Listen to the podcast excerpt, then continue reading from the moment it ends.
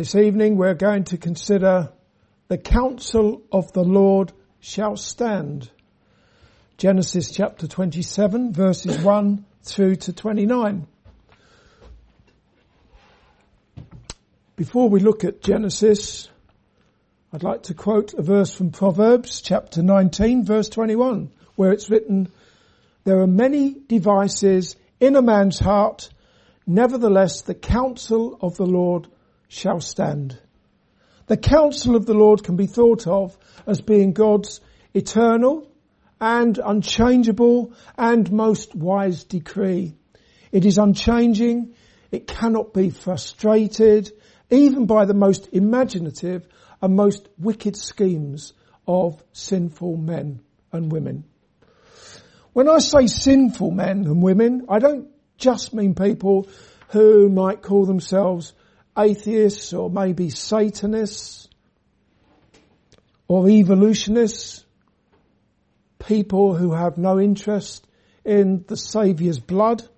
I mean everybody, and that includes the blood washed redeemed of the Lord Jesus Christ. We've already seen an example of the counsel of the Lord standing despite godly Abraham and his wife Sarah taking matters into their own hands. This is just to show you that people, even God's people, will at times endeavour to frustrate God's decree. And it comes to nothing. But coming back to Abraham and Sarah, you may recall that the Lord made a promise to Abraham of blessings to all families of the earth and the blessing was in him and his seed, which we have already seen to be the Lord Jesus Christ. And all who are in him. And uh, the figures of speech that were given were the seed being as the sand on the seashore or as the stars in the sky. It's been seen that Abraham's seed is Jesus and who, so all of those who are baptized into him, they are the seed of Abraham and heirs according to the promise that was given to him and to his seed. Abraham's wife Sarah, who was barren, she was old, she was barren, she couldn't have children, she provided a handmaid Hagar to produce an heir for Abraham. After all, if Abraham was going to be um, the father of many nations, and if all nations of the earth were going to be blessed in Abraham and his seed, obviously he'd need to have a son. And his wife Sarah wasn't able to produce a son for him, so she took it upon herself to provide her handmaid Hagar. And consequently Abraham went in with Hagar and Ishmael was born. However, that was not in accordance with God's purpose. Fourteen years later, Isaac was born to Abraham and Sarah. The Lord had opened Sarah's womb and she conceived and she brought forth Isaac 14 years after the child of the handmaid Hagar, Hagar was born. And the Lord said to Abraham, in Isaac shall thy seed be called. That always was the case, but now it, it but we see it's clearly, uh, the Lord clearly tells Abraham, in Isaac shall thy seed be called.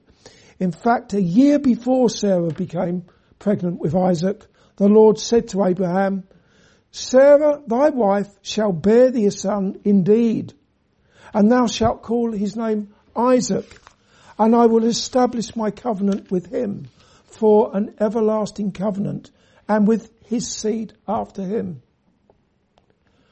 Isaac knew very well that in him and in his seed shall all families of the earth be blessed. So the, bless, uh, the promise of blessings gone from Abraham to his son Isaac and ultimately it, it leads to the Lord Jesus Christ.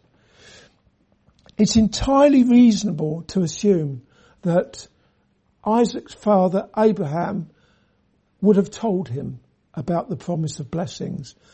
But also, In chapter 26 verses 1 to 4, it is written, and there was a famine in the land beside the first famine that was in the days of Abraham. And Isaac went unto Abimelech, king of the Philistines, unto Gerar. And the Lord appeared unto him and said, Go not down unto e- into Egypt, dwell in the land which I shall tell thee of, sojourn in this land, and I will be with thee and will bless thee, for unto thee and unto thy seed I will give all these countries, and I will perform the oath which I swear unto Abraham my father, and I will make thy seed to multiply as the stars in the sky, uh, the stars of heaven, and will give unto thy seed all these countries, and in thy seed shall all the nations of the earth be blessed. That that promise there is twofold. It's, it's speaking about the, the, the countries of uh, Canaan and, the, and all the countries round there. But also the blessing goes way beyond that to all families of the earth through faith in the Lord Jesus Christ. Heavenly blessings, eternal blessings in the promised seed, the Lord Jesus. But as for the, the land of Canaan and various other uh, lands such as Jericho, for example, that was the first uh, that was the first land that the Israelites conquered, wasn't it? When they received the promised land from God, they conquered Jericho. Well,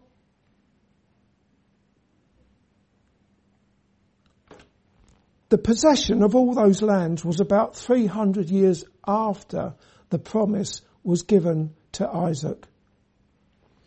So what can be seen is that the unchanging counsel of the Lord prevailed concerning the ancestral line of the promised seed, the Lord Jesus Christ, passing through Isaac. And that was despite Sarah's big idea to provide her husband Abraham with a child by her handmaid. Again, many are the devices in men's heart, but the counsel of the Lord, that will prevail.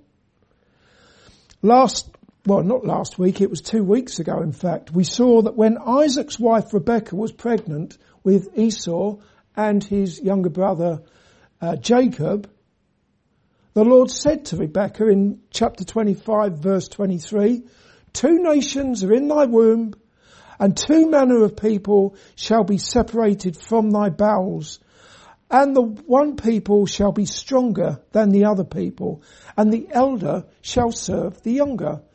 We saw the significance of that two weeks ago. When the older child, um, Esau, was born, the younger one, Jacob, was holding on to his heel as Esau was coming out, as he was being born. Strictly speaking, the blessings would go to the older child, to Esau, but we saw very clearly in Paul, the apostle Paul's explanation of things in Romans chapter 9. Uh, the Lord says, Jacob have I loved, but Esau have I hated. And Jacob would receive the blessings. His, just as his father Isaac received the blessings, and just as Isaac's father or Jacob's grandfather Abraham had re- received the blessings, the promise of blessings from God. That was God's decree that it would be Jacob and not his older brother um, Esau.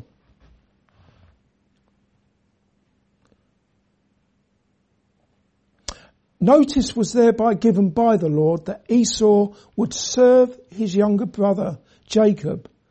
And it has been seen that in time to come, Esau, the older brother, his descendants, the Edomites, they were uh, subjugated by the children of Israel. The children of Israel descended from Jacob.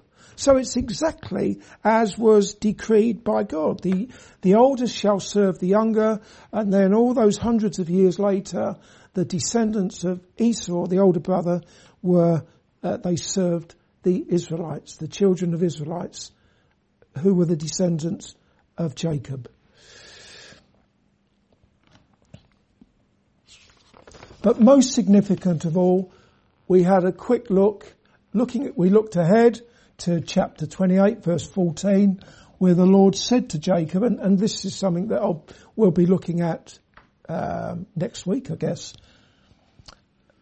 28 verse 14, we'll be looking at it in much more detail next week, where it's written, where the Lord says to Jacob, and thy seed shall be as the dust of the earth, and thou shalt spread abroad to the west, to the east, to the north, to the south, and to the, and in thee and in thy seed shall all the families of the earth be blessed. There you have it again. This promise of worldwide blessings, which is speaking of, uh, which speaks of um, blessings that come through faith in the promised seed, the Lord Jesus Christ. They, they, the blessings would be in the line of Jacob as they were of his father Isaac and Abraham. Therefore Jacob, the father of Israel, to whom God gave the land of Canaan, and from Israel came the promised seed, the Lord Jesus Christ, who was of the tribe of Judah, according to his uh, humanity. Jesus, he came from uh, the tribe of Judah, the house of David, an Israelite, the children of Israel. What we're going to see today is the working out of God's purpose for Jacob despite all the sinful schemes and machinations and maneuvers of the Lord's people, namely Jacob's father Isaac, his mother Rebecca, and not least of all Jacob himself. We're going to see a lot of scheming going on here today, but ultimately the counsel of the Lord will prevail. First of all, we see Isaac disregarded the word of God. Look again at uh, chapter chapter 27 verses 1 to 4. And it came to pass that when Isaac was old and his eyes were dim so that he could not see, he called Esau his eldest son and said unto him, my son. And he said unto him, behold, here am I.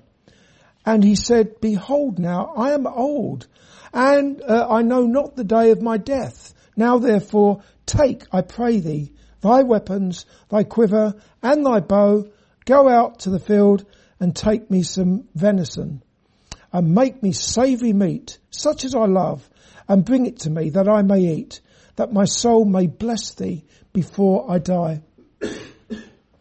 he was an old man, Isaac was, but it would be about another 40 years before his death. Even so, the time had come for Isaac to bless his two sons.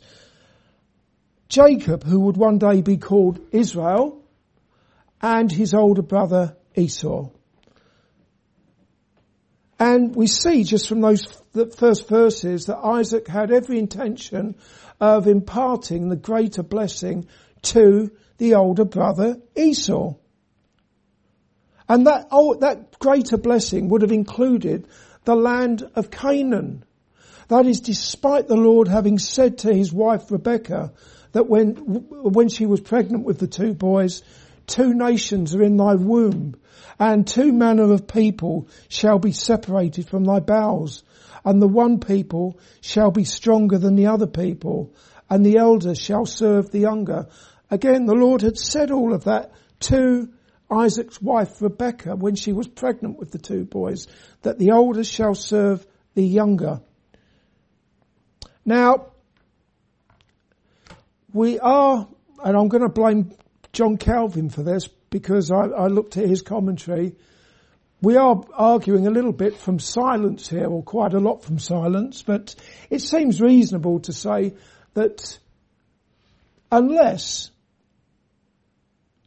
Isaac and Jay, Isaac and his wife Rebecca weren't really communicating properly, and I know that happens between husbands and wives. It happens in with me, Pauline, and myself. It's normally my fault, um, of course. But you'd imagine that something as important as the Lord coming to Rebecca and speaking, the Lord speaking to Rebecca when she was pregnant with the two boys and telling her what he did, that the, the older shall serve the younger, There'll be two nations. There are two nations in your womb and the older shall serve the younger. I, um, John, uh, John Calvin and others, and me, uh, we are thinking that she would have communicated that to her husband Isaac. Calvin said, Isaac is blindly carried away by the love of his firstborn son to prefer him to the other. And in this way he contends against the oracle of God.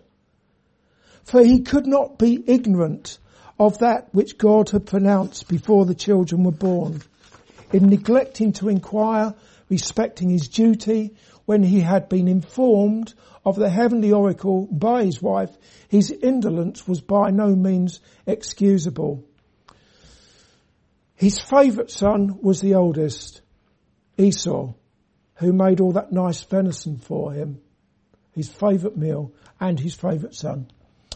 The point is that Isaac intended to bless Esau with the greater blessing despite knowing that God's favour rested not upon Esau but upon Jacob. And the reason for Jacob's transgression of the word of God was quite simply that although he knew that the Lord favoured Jacob, Jacob have I loved, Esau have I hated, he nevertheless favoured his older son Esau because he enjoyed eating the, the, the, the meat that his older son brought to him. Consequently, instead of seeking to do God's will, it would seem that Isaac caved in to his belly and pleaded with Esau to go out and hunt some game before blessing him. Esau being his favourite son. We can smugly and self-righteously condemn Isaac or else with regret we can, we can relate to him yielding to carnal desires instead of happily yielding to the word of God. And isn't it true, dear Christian, that all too often our own obedience to the God of our salvation is on our terms and in accordance with whatever is convenient and pleasing to the sinful flesh. We can very easily put aside worship, whatever, if something else comes along. We do these things. But where sin abounds, the grace of God abounds even more. And we shall see that to be the case. For example, as we shall see, Isaac unwittingly blessed Jacob instead of blessing his favourite son um, Esau. And when he found out what he'd done, he trembled very exceedingly according to verse 33. I didn't read that one to you. Look at verse 33. This is after it became clear that Isaac had inadvertently blessed um, Jacob instead of his favourite son Esau. Verse 33, and Isaac trembled very exceedingly and said, Who? Where is he that have taken venison and brought it to me? And I have eaten of all before thou camest and have blessed him. Yea, and he shall be blessed. So he trembled very exceedingly and Calvin explained that the faith which had been smothered in the breast of that holy man shines forth and emits fresh, fresh sparks for there is no doubt that his fear springs from faith. Once he realized what uh, happened there, that he'd blessed um, Jacob instead of his favorite son Esau, he didn't try to ret- uh, retract the blessing or anything like that. The blessing stood. And he was, he trembled exceed, very exceedingly. And he with, he refused to withdraw that blessing even when his favorite son Esau pleaded with him. Then in chapter 28 verses 1 to 4, which we haven't looked at this evening, being mindful of the promises of God, Isaac again blesses Jacob concerning the promised land of Canaan, saying to him, God Almighty bless thee and make thee fruitful and multiply thee and thou mayest be a multitude of people and give thee the blessing of Abraham to thee and to thy seed with thee that thou mayest inherit the land wherein thou art a stranger, which God gave unto Abraham. So after all this that we're looking at in chapter 27, he, Isaac once again has his, has his mind and his eyes, his focus upon God's will being done, God's unchanging decrees, and he issues that blessing, that formal blessing to his younger son, Jacob, in, in chapter 28 verses 1 to 4. And grace upon grace, Isaac, who had initially been more interested in his favourite son and his belly than in God's decree, has a place in the chapter of faith. Hebrews chapter 11 verse 20 in the New Testament where it is written, by faith Isaac blessed Jacob and Esau concerning things to come. We'll now consider the blessing being received by Jacob instead of Esau through the devious and deceitful plan of Rebekah, which was executed by the equally deceitful Jacob. Look at verse 5 in chapter 27. And Rebekah heard when Isaac spake to Esau his son, and Esau went to the field to hunt for venison and to bring it. Rebekah's favourite son was not Esau, her favourite son was the other son, Jacob. And when she heard her husband telling Esau to go out and get some venison before receiving the blessing, she put together a most cunning and devious plan to secure the blessing for her favourite son, for Jacob. She commanded Jacob to fetch two good kids of the goats, which he would use to prepare a delicious meal for her, her husband Isaac. And being his wife, she would have known exactly how to prepare a meal that he would enjoy. Rebekah then dressed Jacob in his brother's clothes, which smelt of his brother Esau. Esau was a hairy man, so Rebekah put the skins of the kids of the goats on Jacob's hands and neck. When Jacob came to his father, pretending to be his older brother Esau, what proceeded from his mouth was lie upon lie. Look at verses 19 and 20. Let's see if we can spot the lies here. So Jacob, he's come to his father pretending to be his older brother Esau. And Jacob said unto his father, I am Esau, thy firstborn. Lie. I have done according as thou badest me. Lie. Arise, I pray thee, sit and eat my venison. Lie. That thy soul may bless me. And Isaac said unto his son, How is it that thou hast found it so quickly, my son? And he said, Because the Lord thy God brought it to me. Well, what about that one? The Lord, his answer there was because the Lord thy God brought it to me. Well, I thought it was because his mother told him to go out and get two, two kids of the goats and bring them back to her and then she'll prepare a nice meal for him. Here he's saying, because the Lord thy God brought it to me. Is he not taking the Lord's name in vain there? Apart from anything else. It's a lie and he's taking the Lord's name in vain. Even though Jacob didn't sound like Esau, Isaac nevertheless fell for the deception after smelling him and touching him, and so he blessed him. Rebekah had sought to secure the blessing for Jacob and not Esau, and she succeeded. Although it was always God's purpose for Jacob, whom God loved, to receive the blessing and not Esau, and, and Rebekah knew that because uh, again, the Lord um, spoke to Rebekah when she was pregnant with the two boys, and she said, "You have two nations in your womb. The older shall serve the younger." She knew all that, but even so, that's no excuse for Rebecca to deceive her husband as she did. And it most certainly does not excuse Jacob's deception, his lies, and his taking the Lord's name in vain. That brings us back to what I said at the beginning in Proverbs chapter 19 and verse 21. It is written, there are many devices in a man's heart. Nevertheless, the counsel of the Lord, that shall stand. The counsel of the Lord can be thought of as being God's uh, eternal, unchangeable, most wise decree. We've certainly seen this to be the case in chapter 27, that the, the counsel of the, of the Lord prevailed. Jacob, whom the Lord loved, he received the blessing from Isaac. And then Isaac, he confirmed the blessings in chapter 28, in the first four verses of chapter 28, despite all the goings on uh, that we've seen in chapter 27.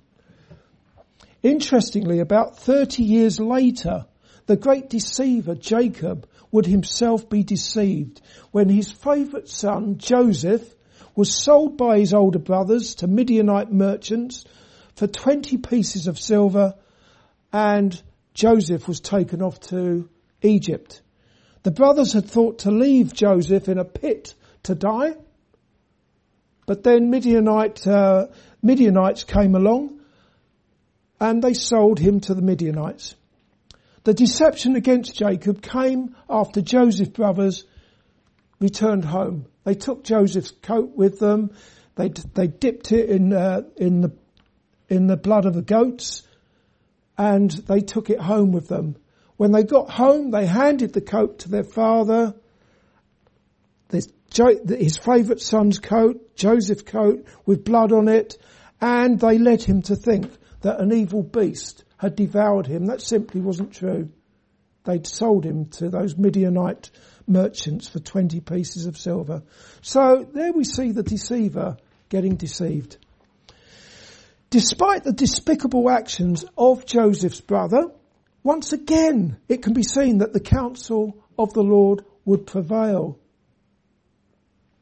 Joseph was a slave in Egypt and he was imprisoned on a trumped up charge of making advances towards his master's wife.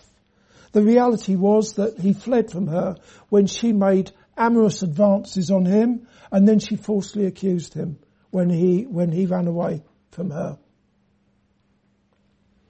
Whilst in prison, Joseph was forewarned by the Lord in a dream that there would be seven years of famine when Pharaoh heard about that, he made Joseph second in charge of Egypt and gave him responsibility for the grain, the grain stores during the time of famine. So Joseph came into Egypt as a slave. He went to prison, came out of prison, and he became a very important official, perhaps second under Pharaoh, um, in the land, in charge of all the food stores during the time of famine. During that famine, Jacob, Joseph's father, sent his sons to Egypt to get food supplies, whereupon they were reunited with Joseph, and Joseph said to them, when it became apparent, when they realized what was going on, whoa, this is Joseph, who we, our, our younger brother Joseph, who we sold to Midianite merchants all those years ago. And now he's an important official in Egypt. But Joseph said to them, Fear not, for, for am I in the place of God? But as for you, ye thought evil against me, but God meant it unto good, to bring to pass, as it is this day, to save much people alive. Which he did. He was in charge of the stores, and, and his strategies prevented people from dying of starvation during the famine. And we see God's decree there, despite the evil intents of his brothers. And even though the Lord does not make people sin, does not make people sin, he nevertheless permitted Joseph's brothers to sell him into slavery. That cruel and despicable act was done by God's decree, by his secret providence in order to bring about good. And going back to chapter 27, all the, what we saw going on there in chapter 27 with Rebecca, um, encouraging her favourite son, Jacob to pretend that he was his older son Esau, uh, in order to receive the blessing. All of that. God does not cause people to sin. People do that of their own accord. but the counsel of the Lord will prevail. And what is the, the, the, the greatest example of that, do you think? The counsel of the Lord prevailing despite the most wicked schemes of sinful men. We see no greater, greater example of the counsel of the Lord prevailing, not because of, but in spite of man's wicked schemes, than the cross, where the Lord Jesus Christ was lifted up to die between two thieves. On the day of Pentecost, not many days after Jesus ascended to heaven, the apostle Peter plainly charged the Jews with putting to death the Lord Jesus Christ Peter said to the, the, the audience the, of, of Jews, Ye men of Israel, hear these words, Jesus of Nazareth, a man approved of God among you by miracles and wonders and signs, which God did by him in the midst of you, as ye yourselves also know, him being delivered by the determinate counsel and foreknowledge of God ye have taken and by wicked hands have crucified and slain. Wicked men did those things. They did it by the determinate counsel and the foreknowledge of God. Um, and when you read the scriptures, the Lord Jesus Christ, He is the Lamb slain from the foundation of the world. And in the fullness of time, in God's perfect time, we see these wicked men laying hold of the Lord Jesus Christ, nailing him to a cross and lifting him up to die. And again, it, it, might be said to quote Joseph when he spoke to his brothers, as for you, ye thought evil against me, but God meant it unto good, to bring to pass, as is this day, to save much people alive. Indeed, all who trust in the Lord Jesus Christ have life everlasting through faith in Him. Note that the most contemptible, the most loathsome sin was committed when Jesus was delivered to those wicked men by the determinate counsel and the foreknowledge of God.